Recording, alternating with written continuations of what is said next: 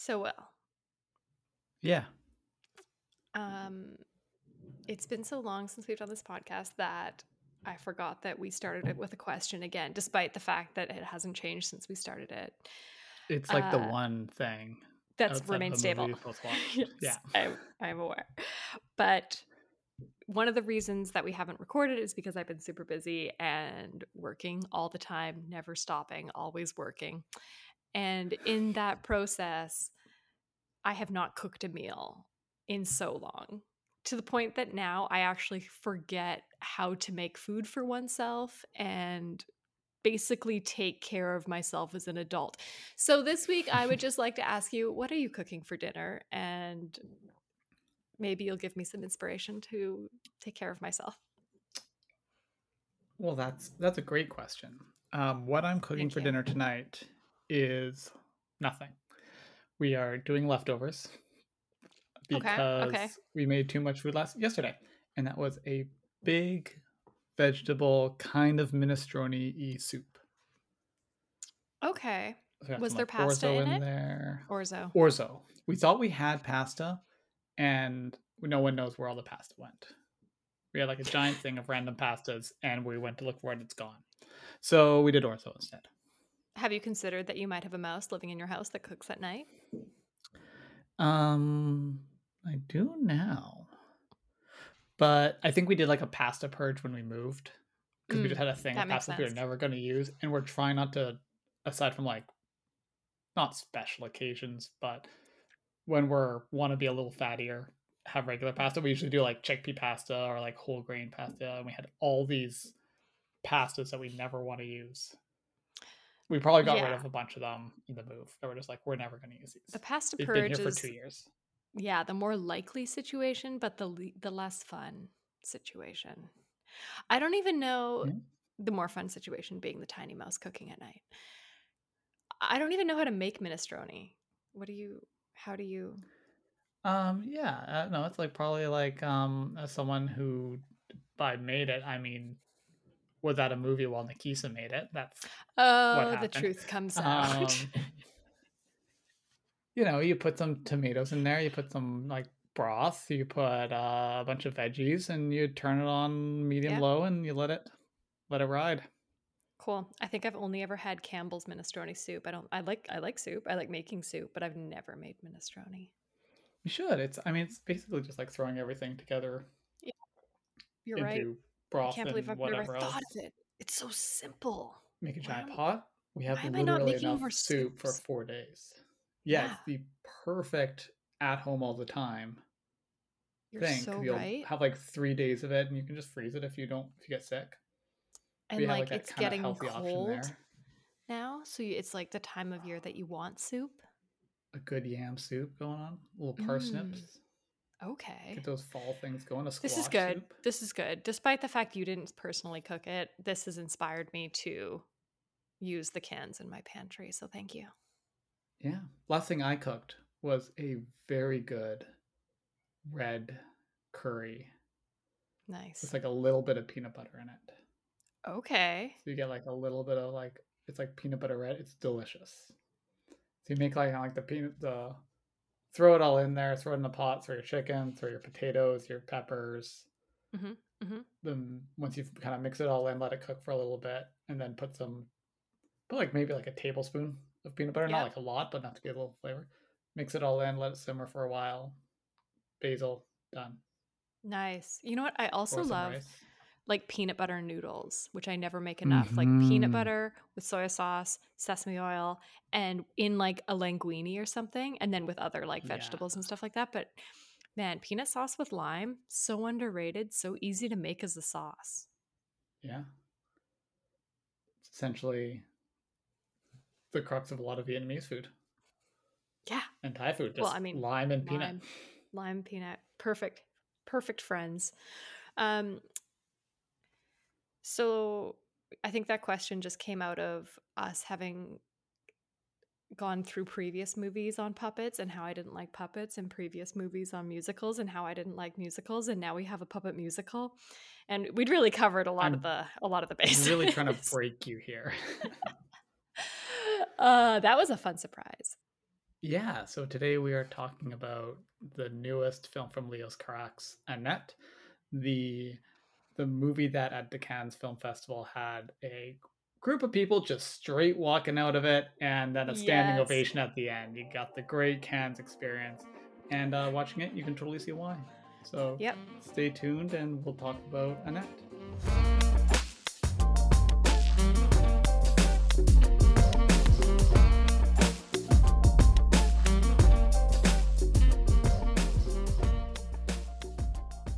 So I see you drinking out of a straw. What do you got there? A little milkshake? I wish. Not really, because what I have is actually, it's pretty delicious. Today I am drinking, and I apologize for the probably not great audio, is a hopped cider from Valley Cider called Homulus Lupulus. I don't think it has anything to do with actual rabbits, but you know, I have it in a wonderful kind of plasticky happy birthday cup that has glitters in it. I was gonna say, is that a yeah? Mm-hmm. Is that like a snow globe? Does the So if I shake it goes all over the place. Which is what you should do with a cup for sure. With stuff in it, it's fun before you pour stuff in. And I have a very adorable penguin ice cube in there that's making all this noise. Which is why I'm drinking out of a straw to save you all that noise. There's no way you're saving us. It's so loud. It's so loud. So it's just going to stay there. And I'm going to sip very, very quietly. What are you drinking? Okay. So Scott got a bunch of, I feel like we recorded even around Scott's birthday in June. And he got a bunch of different beers because I think I bought a bunch of ones not knowing what to get everyone and got everything. And then he also got a bunch of birthday beers for gifts. So one of the ones he got was from Faculty Brewing, and it's a Mintweizen, which I think is like a mint Hefeweizen. Faculty is local. Faculty Brewing is local here. But it's minty, and it's a hazy wheat ale infused with peppermint tea, creamy and refreshing. And you may be saying, but Kaylin, that's Scott's birthday beer you've cracked and drinking. And like his birthday was in June. So that's like July, August, September now. That's 3 months. He hasn't drinking it, so I'm drinking it. There's a 2 months statute of limitations on birthday drinks. It's at least quarterly. Like his birthday was the 21st. Unless it's a wine or something. The 22nd. I've literally made it 3 months in a day. Oh yeah, wine doesn't count. But fridge beer, you've seen our fridge. Our fridge is like the size of it's like half the size of a regular fridge. We have space constraints. We can't be having giant beers in there just sitting around taking up space. Have I justified it enough? I mean, I trust you, but I haven't seen your fridge. I haven't seen your place at all. God damn it. Except for what I see in this small window of a Zoom background. Man, I forgot about that. Well, you'll come over. You will have to come over. Anyway, the fridge is about half the size of a regular fridge. Oh, no. But, you know, it's fine. You just have to be conscious about how many sauces you have, which you'll soon realize is many. We all have many sauces. Too many sauces in the fridge. Condiments is really why we all have fridges, I think. It's just for like 17 kinds of mustard and yakisoba sauce and ketchup. That one thing you got for that one recipe and have not ever used again. Mm-hmm. Yep.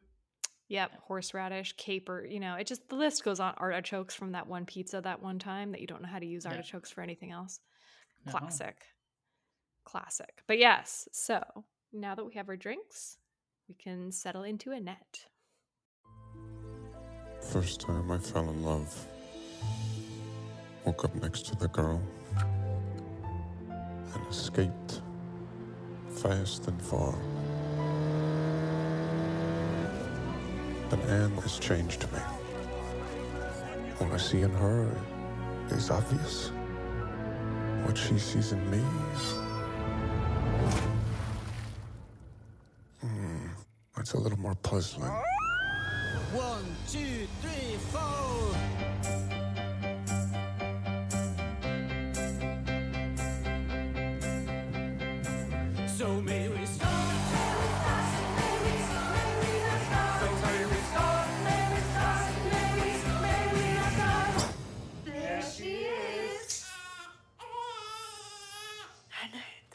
This is my baby. Excuse me a minute.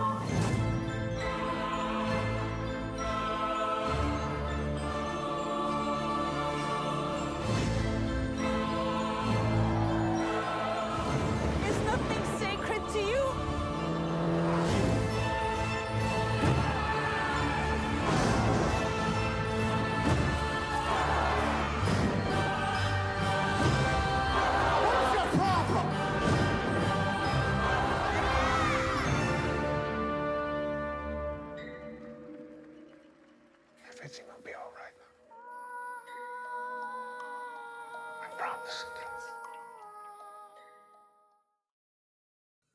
So Annette was a movie that I was really looking forward to, purely the people involved and the absolute madness that it promised.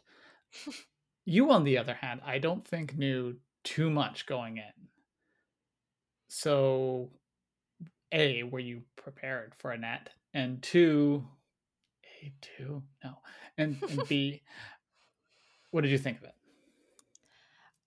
I might have been ill-prepared for it. I had just what you had prefaced it. I really wanted to see Holy Motors first. I still haven't seen it, but I want to watch it now. I think because there was kind of like fanfare at Cannes and like a lot of buzz around it, I maybe expected something different, but I don't know what that was. So, yeah. Annette is very interesting. I don't think I would call it a traditional musical. It might have been because of Anne's character being an opera singer that it felt way more like an opera, or maybe just how the music was integrated into each scene or the type of music. But it felt like kind of watching like a modern opera in a way.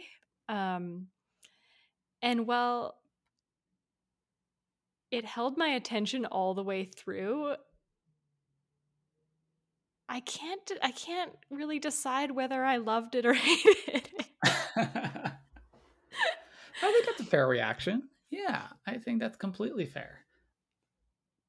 Because part of it... Yeah, sorry, I was just going to say parts of it kind of like stuck in my head the next day and some scenes. And I think I almost had to like sit with it or see it again to kind of digest what it was trying to say, because I felt like I maybe didn't get pulled into the characters as much as I should have.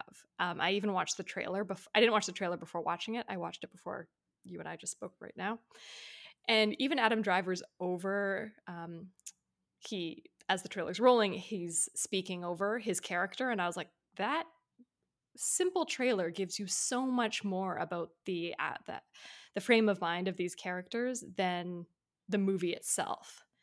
Mm-hmm. I felt. So even just watching that, I was like, I get the movie more now, but I was trying to figure out so much more while watching it. But I mean, you're right. I didn't hate it. I just don't know if I loved it. And your point about people either walking out of Cannes or giving it a standing ovation, I can totally see that, because parts of me, I kind of think, I'm like, is this movie actually like a masterpiece, or is it bad? Like, that's kind of the feeling. Yeah. So anyway, I'm super curious to hear what you think. No, I totally get that too. And I like your comment about not being a traditional musical, because I mean, just from the types of songs and the places they take place, it's not a traditional musical. But it does feel like it's very... There's an artifice to it that I'm sure we'll talk about it, but it lets you know from the very beginning how much of an artifice there is to this. And it feels much like a you said an opera, but like obviously that, or like a stage play. Yeah. Because of this, the locations, and especially in the first half, the literal stages. Yeah. There is an artifice to it that I really appreciate it. I also totally agree, where I think half of this movie, maybe not half, but there's a good portion of this movie where this is why I go see movies. This is brilliant. I absolutely love like at least 4 or 5 scenes that I think are amazing. And mm-hmm. then there's a lot of parts where I did feel kind of bored, that I didn't really care about.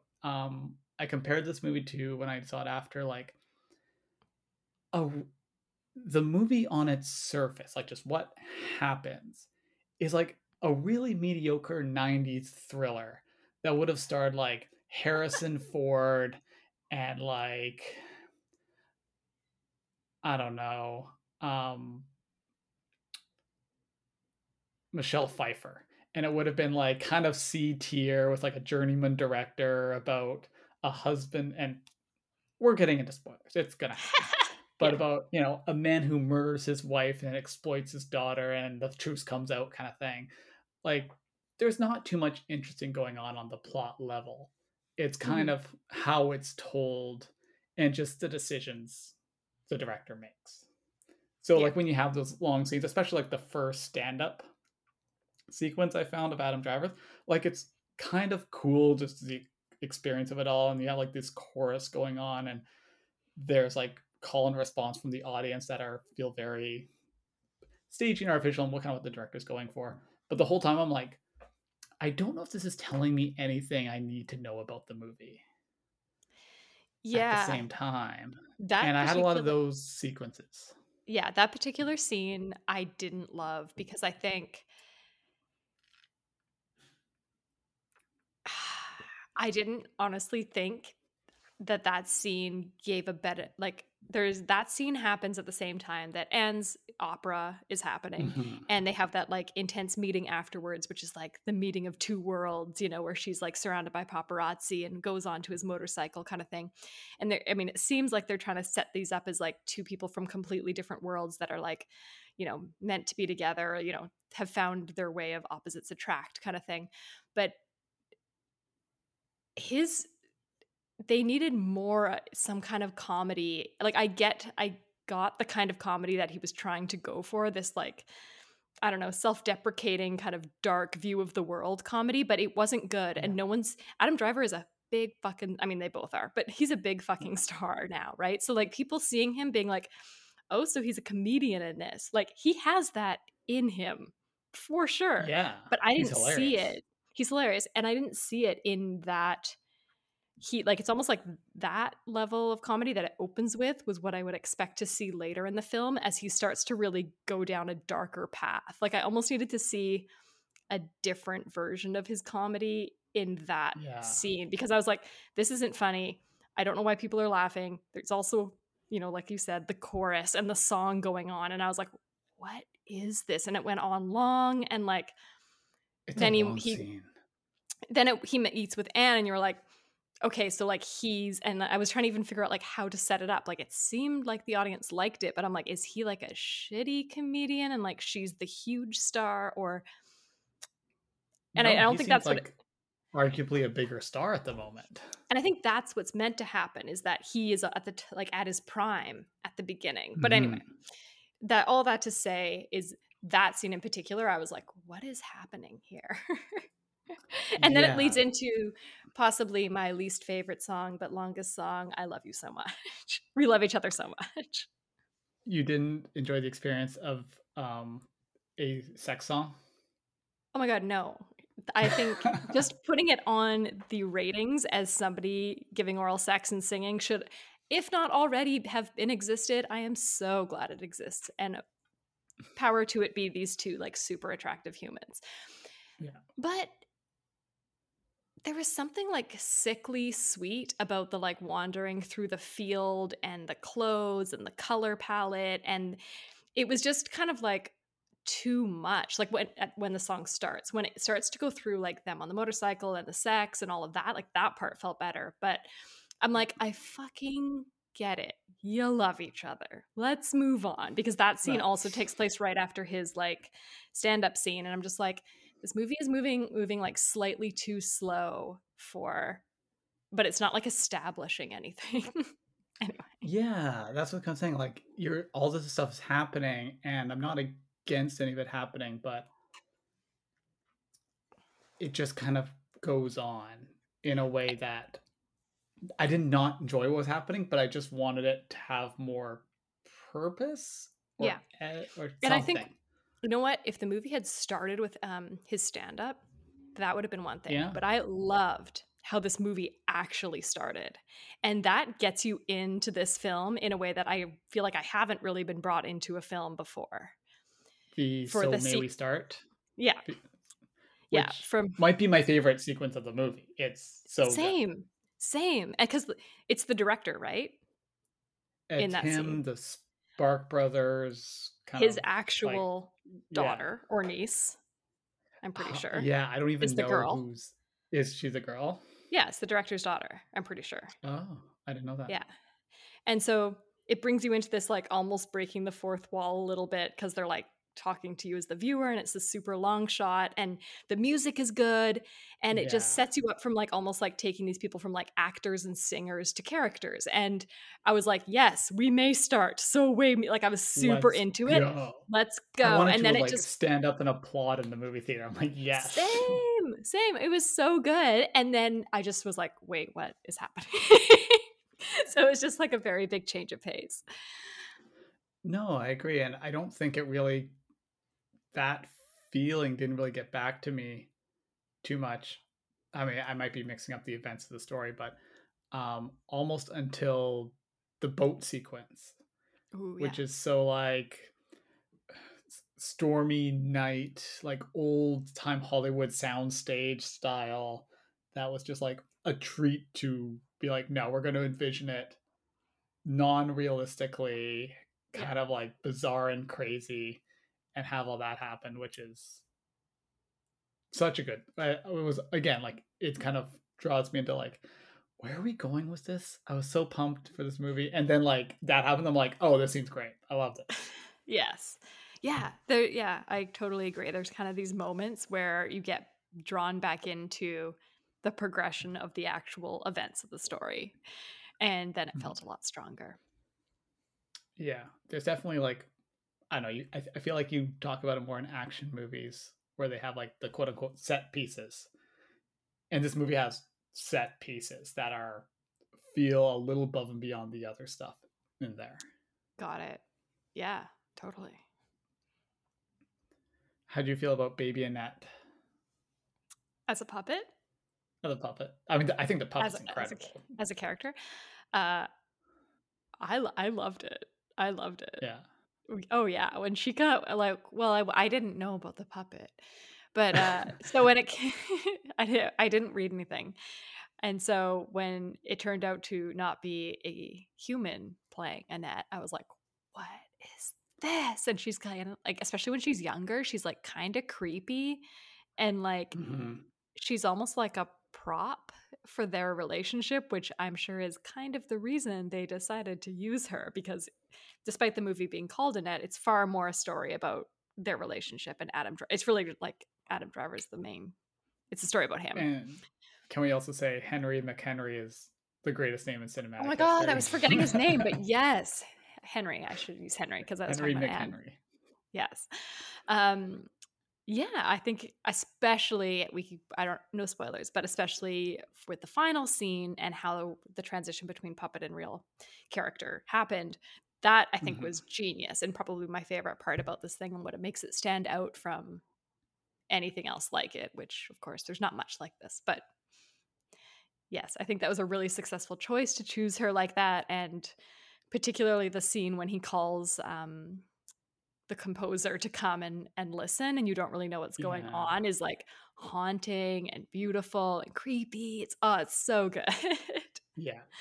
Yeah, there's a lot of those scenes. And I actually really liked when Simon Hedberg as like, I don't know, the accompanist or the conductor, when he comes in. I think he does. I felt like I didn't know much about this movie. And when, Marion Cotillard leaves the movie halfway through, you're kind of expecting kind of a hole. And he fills that surprisingly well. There's like this tension there. And I think that all gets... I feel like the second half is more successful than the establishing first half. Oh, yeah, totally. Yeah, I have to kind of do the tour and like him teaching her and and Adam Driver's character not being there.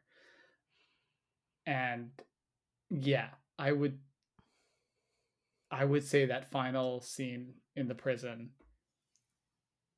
is like, whatever, 10 minutes of pure masterpiece. Like, yeah, the transition, like the out of nowhere emotion. Yeah. And this movie was like, you know, it has high emotions at time, but they're all kind of stagey and fake, not in yeah. a poorly acted way, but just the nature of what they are. Very yeah. stagey.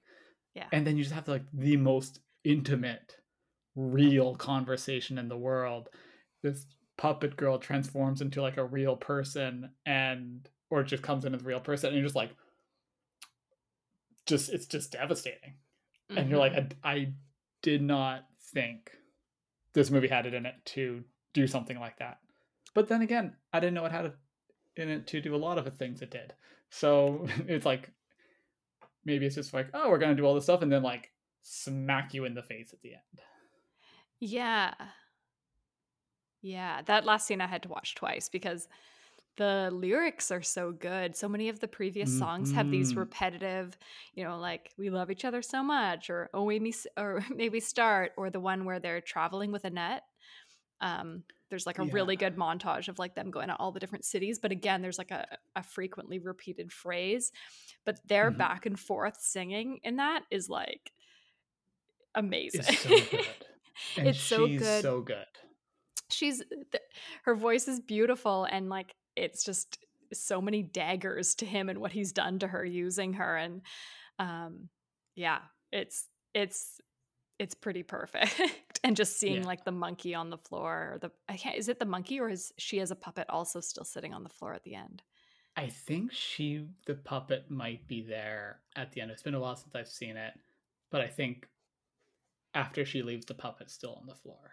Yeah, and this idea of like her not really even being a person because she was just kind of used by her father during the whole thing, or as a prop for their like relationship, like to, I don't know, justify the relationship or something. You know, it just, she yeah. wasn't really a thing until the end. I thought it was so good. It's genius. But this actually just makes me think of something else before I forget. I couldn't have hated more the interjection of the news stories. Oh, they were bad. I mean, they were meant to be kind of like cheesy and whatever. Yeah. By design, but they felt like the dumbest way to tell people what was going on. You know, like everything that it said, like they're getting together from different worlds. It was like, I know, I couldn't figure out whether it was a device to tell us what was going on, or it was like a device to tell us the impact what was happening with them was having on the rest of the world. But it felt literally pointless and just drew me out of this immersive kind of play that was happening. Yeah, it felt like the weird like Greek chorus of the movie, but in a way I didn't want or need. Because we didn't need the explanation. Could have just been one. It could have just been like a shot of seasons changing, so you know time had passed, kind of thing. But like you didn't even need to, because it was like them together. Oh, she's pregnant. Like you just would see a picture of her with a baby bump. It's happened, and then it's like he's falling apart on stage. It's like he just told everyone he killed his wife as a joke. Like we know he's falling apart. Like long joke about killing his wife. Yeah, and it was so obvious already that it was like completely pointless, in my opinion. Yeah. Anyway. That was like the first time it pops up, I kind of chuckle, like, oh, it's mm-hmm. I get what they're doing, kind of mm-hmm. huh? And then like the third time I was like, can we not? And I think a lot of it happens again in that beginning half. I think we get yeah. most of it there. Yeah, you're right. That I kind of was sitting there going like, okay, why aren't I loving this as much as I love the first 5 minutes or this scene or this scene? And I kind of like picked up the pace and the visuals a little more in the second half, basically yeah. after the ship on the whole courting process, except for a few really good moments were things I just wished I engaged with more. Yeah. Mm-hmm. Yep. But what can you say? He's a madman. He'll do what he wants. Make crazy movies. Yeah, the other part that I thought was really good is the drowning of the accompanist composer, family friend. Yeah, that was a really good scene. It was dark, and it, again, like, to your point of it being like super state, like there's certain scenes that just feel like they're on a stage, like, and then there's other parts that just feel really real and immersive. And that was another one that's like, you know, hard to watch, and you're kind of, you're hoping it doesn't come to that. But Adam Driver, Henry McHenry does such a good job. You know, he's just like so imposing and big, and like he acts with his whole body, and he just like, that like you were scared of him from as soon as he got invited over, and like he's going up that narrow staircase and just how close they're talking, and like there's so much like threat and anxiety from him early on, even like you're just like this whole thing is going wrong. And yeah, it's just that like there's so many like moments of brilliance in the film that it almost makes the parts that don't hit really seem off for some reason. Yeah, no, I think you're completely right that you almost get spoiled. Yeah. And I mean, that's, I think, part of it when you do something so bizarre and out there and make such interesting decisions with how you want to tell a story, is that, you know, it's not always going to hit with everyone. Yeah. And I mean, I know there's people who think, yeah, who do consider this whole thing a masterpiece and love it start to finish, who were connected with those scenes in ways that I and it seems like you were not. So that's kind of what happens when you have like a real auteur kind of make something in a specific vision. This was a while ago when Will and I watched this. It's just been too long since we planned to chat about it, but right after I watched it, I went online to like look at a couple things, and this is one of the times where you look at the reviews and it's like the bar is like all 5s and all 0s. Like there's nothing in the middle. And to your point just about Cannes and also how I felt about it, like I just totally get it. You know, like some people hated this film and some people were like, this is a masterpiece. And it's just really funny. I think I love watching movies like that throw people very clearly one way or the other. You know, it's just like, if nothing else, it's making a stand about something. Like it's making something unique that people are feeling something towards, which is exciting. Yeah, which is 100% why I was excited to see it, because same thing with last movie, Holy Motors, which is a movie I liked the first time and then loved the second time. But you could, because it's not necessarily fast paced, it's in little segments. You could watch that movie and just be like so bored by it because nothing of consequence is really happening in a lot of these scenes, or you could just be fascinated by the way he's telling it and the performances in it. Cool. So yeah, he'll always be a well-deserved controversial director, controversial for all the right reasons. Nice. All right. Well, I'll add Holy Motors to the list. Any other comments? Queries? Call-outs? Yeah, I'd like to call out the renaming of the Super Bowl, the Hyper Bowl, so they did not get sued. Very, very good. I like that it was filmed in Vancouver, that scene. Was it really? The overhead scene? It had to be. You could see Science World in it. Oh, yeah. Again, it's been like a month since I've seen this movie. Yeah, I was like, wait a second. I know this place. I know that skyline. I was like, although that arena looks way bigger than it does in person. It's definitely digitally enhanced. Yeah. Not the same. Yeah. And yeah, I will give a prop out to the Sparks Brothers, who made some great music for this. And I've been, for some reason, putting off seeing the Sparks Brothers documentary, which I hear is fantastic. So This is a good push for me to finally go see it. Mm-hmm. Mm-hmm. Mm-hmm. What about you? Nope. I think we covered it all. I'm really glad that it was on our list. It's going to stand out as not being like a lot of other films that we watch. So always stoked to spend time with those. And I think I will give it a pretty classic 3.5 out of 5. That's interesting. I thought you were going to give it lower. I'm going to give it the same, because as much as I was like down on some segments of it, again, like the opening, especially the closing, and like 2 or 3 other scenes in there were just so good. Yeah. That I will not see another thing like it, and will always remember those crazy opening, the stunning end, and the whole weird story of semi-puppet Annette. So we briefly talked about what we were going to watch, and we did not decide what is next on the roster. But there's so many things coming up that are exciting. So is there anything that you want to suggest? There is a movie, I believe, available on streaming right now if we want to continue our Nicolas Cage binging. I'm so curious. There's a new movie from a Japanese, wild and crazy Japanese director called Shion Sono,